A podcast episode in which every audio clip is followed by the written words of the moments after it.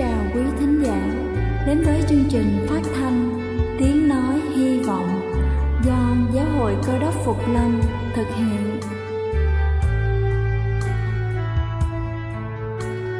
Kính thưa quý vị, Đức Chúa Giê-xu trước khi Ngài về trời đã ban cho các môn đệ của Ngài một điều răn mới, đó là họ phải yêu thương nhau như chính tình yêu mà Ngài đã dành cho họ. Quả thật vậy thưa quý vị, tình yêu thương là một món quà vô giá mà Chúa đã ban cho nhân loại, và đó cũng là thông điệp mà chúng tôi muốn gửi đến toàn thể quý vị. Nếu quý vị muốn tìm hiểu thêm về chương trình, về niềm tin hoặc muốn nghiên cứu về lời Chúa, xin quý vị gửi thư về chương trình phát thanh Tiếng Nói Hy Vọng, địa chỉ 224 Văn Đăng Lưu, phường 3, quận Phú Nhuận, thành phố Hồ Chí Minh, hoặc gửi email cho chúng tôi theo địa chỉ tiengnoihyvong@gmail.com. Ngoài ra, quý vị cũng có thể liên lạc với bất kỳ hội thánh Cơ đốc Phục Lâm tại địa phương gần nhất. Xin chân thành cảm ơn và kính mời quý vị lắng nghe chương trình hôm nay.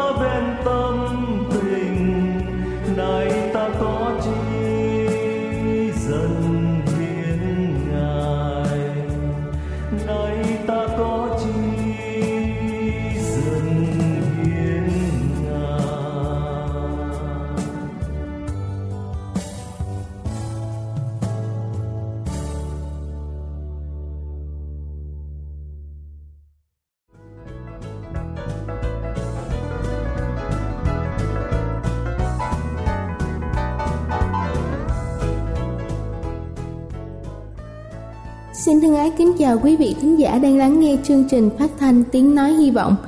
Chúc quý vị có một buổi sáng thật nhiều phấn khởi. Kính thưa quý vị, bệnh ung thư đang có xu hướng phát triển nhanh trên thế giới. Việt Nam là nước nằm trong nhóm có tỷ lệ người mắc bệnh cao, ước tính có khoảng 150.000 ca mắc ung thư hàng năm. Khoảng 57% trong số đó là nam giới và 43% là nữ giới. Ung thư có thể xuất hiện ở mọi lứa tuổi, kể cả người lớn và trẻ em, nhưng đa phần là người ngoài 50 tuổi. Ung thư nguy hiểm, nhưng quan niệm sai lầm của nhiều người khiến cho việc điều trị khó khăn và nguy cơ tử vong tăng. Sau đây là những sai lầm của nhiều người đang mắc phải. Đầu tiên đó chính là quan niệm ung thư không chữa khỏi được. Ung thư là một bệnh nguy hiểm, nhưng với khoa học ngày nay 1/3 có thể phòng được, 1/3 chữa khỏi ở giai đoạn sớm và 1/3 kéo dài cuộc sống ở giai đoạn muộn. Mọi người cần áp dụng các biện pháp phòng bệnh, phát hiện sớm và điều trị đúng phương pháp để chữa trị hiệu quả bệnh ung thư. Trên thực tế, các nước có nền y tế phát triển đã chữa khỏi 50% bệnh ung thư nhờ vào phát hiện sớm. Ở nước ta, tỷ lệ khỏi bệnh thấp hơn, do phần lớn người bệnh được phát hiện ở giai đoạn muộn. Nhiều người tin cách chữa bệnh phản khoa học nên đến bệnh viện muộn. Thứ hai đó chính là bệnh ung thư có di truyền. Nhiều người cho rằng bệnh ung thư có tính chất gia đình, nhưng thật ra bệnh không có di truyền từ mẹ, cha sang con, giống như các đặc tính di truyền khác như là chiều cao hay mái tóc, màu da. Chỉ có một số ít bệnh ung thư liên quan đến việc di truyền. Phần lớn người bệnh ung thư không liên quan đến di truyền và cũng không để lại bệnh cho thế hệ sau. Cần hiểu một cách đầy đủ hơn, bệnh ung thư là một loại do tổn thương gen gây ra. Có nhiều nguyên nhân gây tổn thương gen, hơn 80% là do yếu tố bên ngoài môi trường tác động đến cơ thể. Những tổn thương gen này không di truyền, 10% tổn thương gen có sẵn trong cơ thể. Những tổn thương gen này có thể di truyền, nhưng không phải sẽ di truyền cho tất cả các con của người có gen này. Chỉ khoảng 50% con số sẽ nhận di truyền các gen đó. Trong số những người có gen ung thư này, không phải tất cả sẽ bị ung thư, chỉ là một tỷ lệ rất nhỏ mắc bệnh ung thư. Thứ ba đó chính là bệnh ung thư sẽ lây. Bệnh ung thư hoàn toàn không lây nhiễm từ người này sang người khác do tiếp xúc. Dù ung thư đường hô hấp hay bất kỳ ung thư nào, ung thư cùng với một số loại bệnh như là tim mạch, thấp khớp, rối loạn chuyển hóa, bệnh nội tiết, tâm thần được xếp vào nhóm bệnh không lây nhiễm. Thứ tư đó chính là bị bệnh ung thư là do kiếp trước mắc tội. Câu hỏi đầu tiên mà rất nhiều người vừa mắc bệnh ung thư đã đặt ra thường là tại sao lại là tôi? Tại sao tôi đã làm sai điều gì? Nhiều người cho rằng họ bị trừng phạt do kiếp trước mắc tội hoặc trong quá khứ đã làm nhiều việc không nên. Tâm lý người bệnh nghĩ rằng ung thư là án trừng phạt bản thân mà không hiểu rằng phần lớn là do môi trường sống. Thứ năm đó chính là không nên bồi dưỡng cho bệnh nhân ung thư. Không ít người cho rằng bệnh ung thư chỉ nên bồi dưỡng trong giai đoạn điều trị xạ trị, truyền hóa chất, còn giai đoạn sau điều trị chỉ nên ăn gạo lứt, muối vừng để cơ thể gầy yếu, không nuôi dưỡng khối u, nhằm làm khối u teo dần. Những quan niệm sai lầm này ảnh hưởng xấu đến quá trình điều trị, làm giảm thời gian sống của bệnh nhân, đồng thời làm tăng tỷ lệ biến chứng, nhiễm trùng và dẫn đến tình trạng tử vong. Thứ sáu đó chính là bệnh nhân ung thư không nên đi đám tang. Nhiều người có quan niệm người mắc bệnh ung thư cần tránh xa đám tang vì do dự đám tang sẽ làm cho bệnh di căn nhanh và tái phát trở lại. Đây thực sự là một quan niệm sai lầm, không có cơ sở khoa học. Phải khẳng định rằng dự đám tang không bao giờ dẫn tới việc tế bào ung thư di căn hay bệnh quay trở lại. Cảm giác mệt mỏi mà những người bệnh nhân sau khi đi dự đám tang là do ảnh hưởng về mặt tâm lý. Đây cũng là cảm giác xảy ra không chỉ với người bệnh ung thư mà với bất cứ người nào. Đặc tính của bệnh ung thư là tái phát và di căn. Khi đã chữa ung thư, phải luôn tuân thủ việc tái khám. Nếu giai đoạn sớm, nguy cơ tái phát ít, nhưng không ai dám chắc sẽ diệt được tế bào ung thư cuối cùng.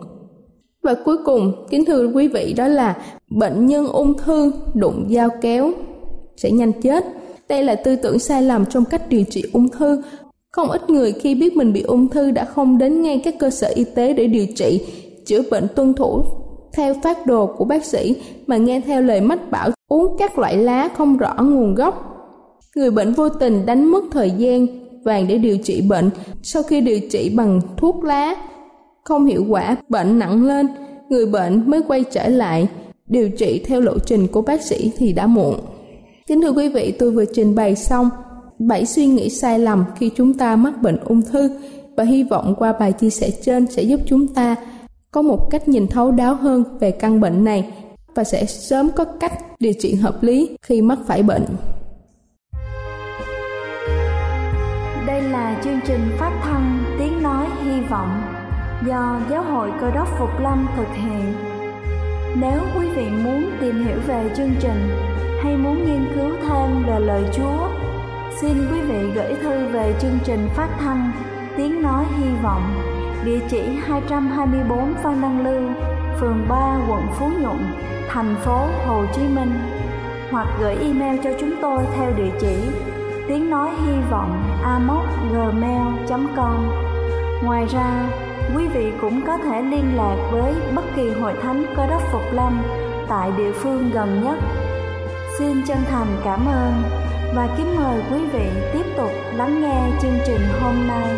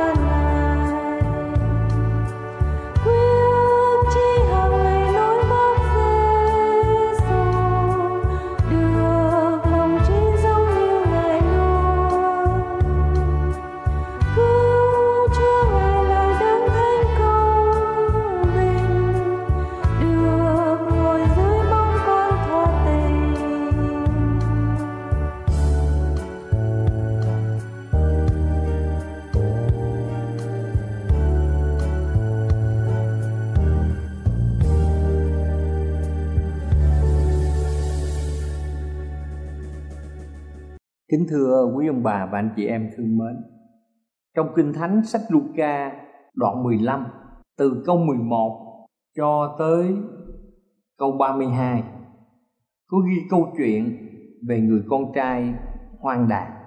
Trong Kinh Thánh nói rằng có một người kia có hai con trai. Người em nói với cha rằng: thưa cha, xin chia cho tôi phần của mà tôi sẽ được. Người cha liền chia của mình cho hai con. Cách ít ngày thì người em thâu tóm tiền bạc và rời gia đình. Người thanh niên này ăn chơi hoang đàn và tiêu sạch hết cả gia tài. Khi đã xài hết của rồi, lúc bây giờ ở trong cái nơi ở có một cơn đói lớn, cho nên người thanh niên này bị nghèo và thiếu thốn. Lúc bây giờ chỉ có đi làm mướn cho người bản xứ. Họ đã sai người thanh niên này ra đồng chăn heo. Người thanh niên này muốn lấy vỏ đậu của heo ăn mà ăn cho no, nhưng không ai cho.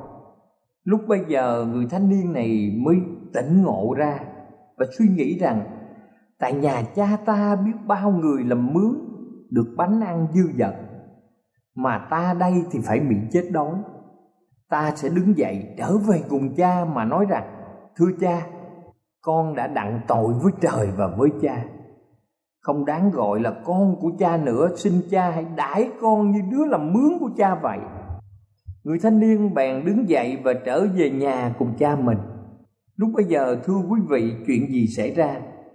Khi còn ở đằng xa, người cha trông thấy con mình thì động lòng thương xót, chạy ra ôm lấy cổ người thanh niên này mà hôn. Người con nói với cha rằng: cha ơi, con đã có tội với trời và với cha, chẳng còn đáng gọi là con của cha nữa. Nhưng người cha bảo đầy tớ rằng: hãy mau lấy áo tốt nhất mặc cho nó, đeo nhẫn vào ngón tay, mang giày vào chân. Hãy bắt con bò mập làm thịt, chúng ta hãy ăn mừng, vì con ta đây đã chết mà bây giờ lại sống, đã mất mà bây giờ lại thấy được. Đoạn họ khởi sự vui mừng. Kính thưa quý ông bà và anh chị em, câu chuyện về Kinh Thánh kể về một người thanh niên. Người này không muốn ở nhà, vì ở nhà có nhiều điều về kỷ luật, về lao động. Người thanh niên này muốn tự do. Anh đã đề nghị với cha mình chia gia tài và anh đã ra đi. Và trong câu chuyện chúng ta thấy rằng với sự thất bại ở trong xã hội, người thanh niên này đã quyết định trở về nhà. Chúng ta so sánh tình yêu của Đức Chúa Trời với tất cả chúng ta. Đức Chúa Trời là đấng sáng tạo muôn loài vạn vật ở thế gian này. Ngài rất giàu có và quyền năng. Đức Chúa Trời là đấng tốt nhất. Ngài cho chúng ta nguồn năng lượng từ mặt trời. Ngài cho chúng ta nước. Ngài cho chúng ta không khí. Ngài cho chúng ta mưa thuận gió hòa. Ngài cho chúng ta muôn loài vạn vật để con người có thể tồn tại ở trên quả địa cầu này. Thế mà tại sao có một số người vẫn muốn rời xa Chúa? Chúng ta biết rằng Sa-tăng nói rằng: hãy rời xa Chúa, Chúa có luật pháp. Và kính thưa quý vị, chúng ta nhớ đến câu chuyện Daniel và các người bạn của ông đã từ chối ăn thức ăn của vua ban. Ở trong Daniel đoạn 1 câu 10, khi mà những thức ăn được vua ban cho, Daniel từ chối vì người ăn những đồ ăn mà Kinh Thánh phán dạy. Daniel đoạn 1 câu 10 nói rằng: nhưng nếu các ngươi trở nên tệ hơn thì sao? Người trông coi điều này đã hỏi lại. Và chúng ta biết rằng Daniel ăn rau cải, và người lúc nào cũng xinh đẹp, người lúc nào cũng khỏe mạnh. Trong cuộc sống, con người chúng ta luôn luôn sợ hãi nếu chúng ta đến quá gần với Chúa. Đức Chúa Trời là đấng yêu thương. Ngài không muốn chúng ta bị sa ngã trong cám dỗ. Ngài không muốn chúng ta bị chìm đắm ở trong ma túy, ở trong rượu chè, ở trong những môi trường cám dỗ của xã hội. Ngài không muốn bất kỳ ai trong chúng ta phạm tội. Khi những điều xấu đến với cuộc đời chúng ta, rồi nhiều người bị bệnh tật, nhiều người lại bị khó khăn, nghèo khổ, Kính thưa quý vị, Ngài muốn chúng ta cầu nguyện với Ngài. Ngài muốn chúng ta tâm sự với Ngài để tìm phương cách giúp đỡ chúng ta.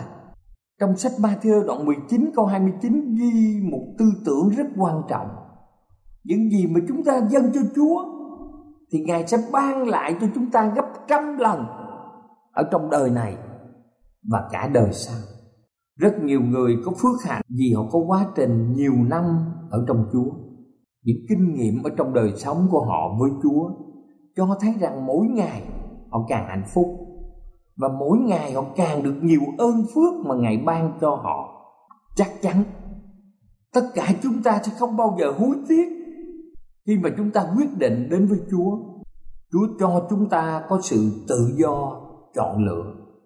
Chúng ta có thể đi theo Chúa để được sự sống đời đời, hoặc chúng ta không đi theo Chúa và cuộc đời chúng ta chỉ ở thế gian này.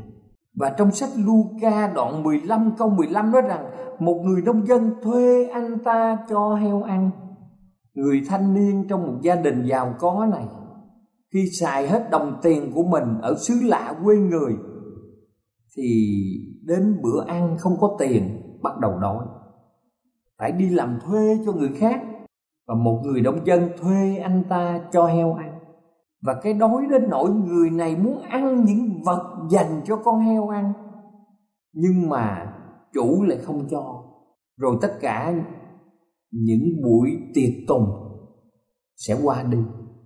Và đây là một vấn đề lớn khi tổ phụ của chúng ta là Adam và Eva đã không nghe lời.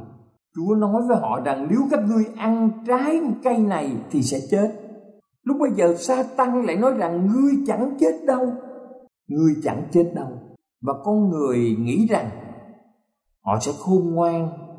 Thế rồi tội lỗi đã vào ở trong thế gian, sự chết đã vào ở trong thế gian.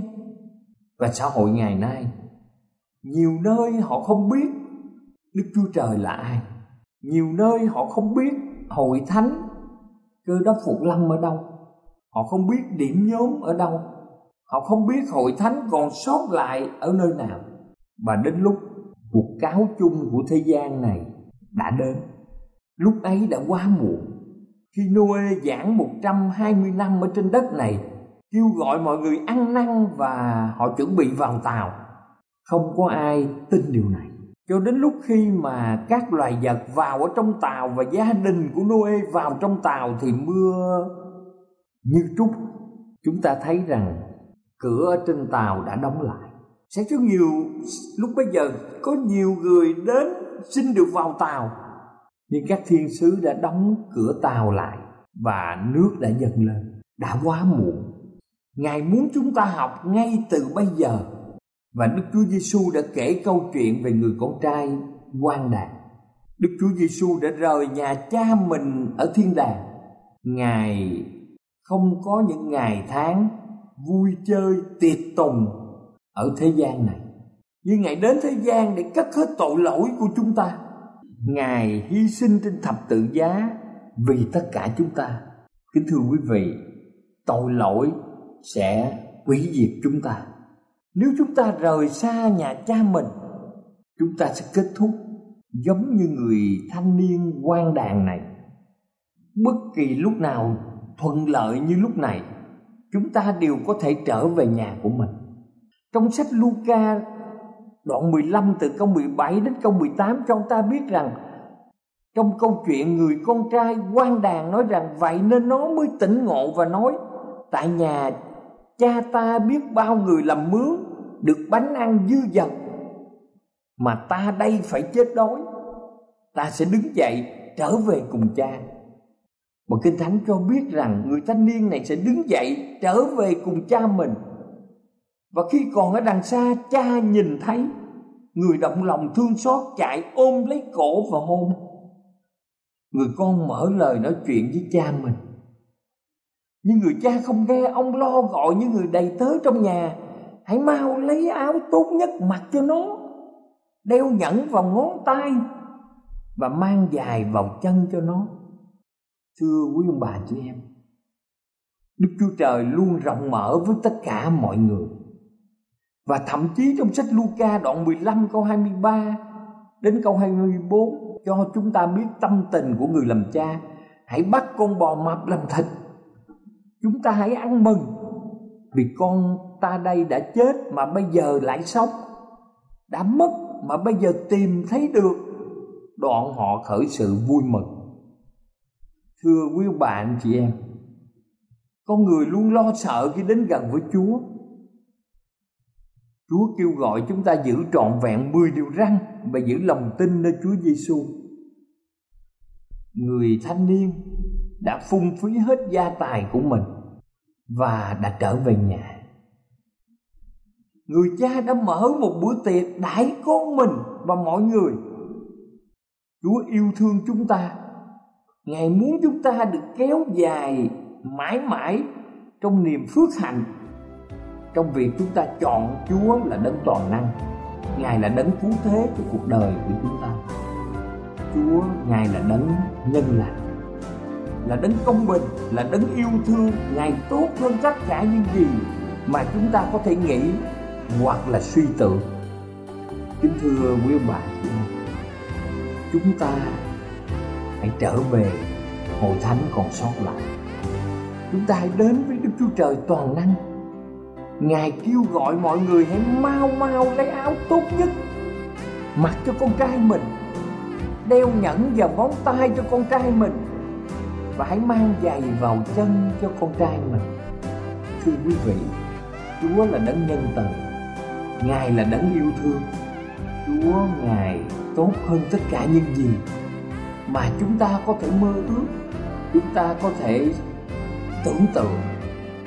Cầu Chúa ban phước cho tất cả quý ông bà và anh chị em chắc chắn trong ngày mà Chúa Giê-xu phục lâm, mọi người chúng ta sẽ có niềm vinh hạnh chúng ta có mặt trong thiên quốc, trong nhà cha chúng ta.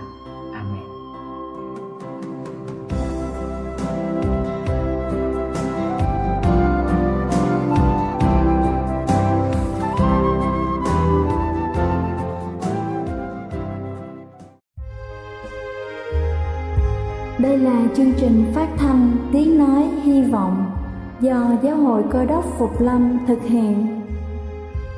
Nếu quý vị muốn tìm hiểu về chương trình hay muốn nghiên cứu thêm về lời Chúa, xin mời quý vị gửi thư về chương trình phát thanh Tiếng Nói Hy Vọng, địa chỉ 224 Văn Đăng Lưu, phường 3, quận Phú Nhuận, thành phố Hồ Chí Minh, hoặc gửi email cho chúng tôi theo địa chỉ tiếng nói hy vọng amos@gmail.com. Ngoài ra, quý vị cũng có thể liên lạc với bất kỳ hội thánh Cơ đốc Phục Lâm tại địa phương gần nhất. Xin chân thành cảm ơn và hẹn gặp lại quý vị trong chương trình lần sau.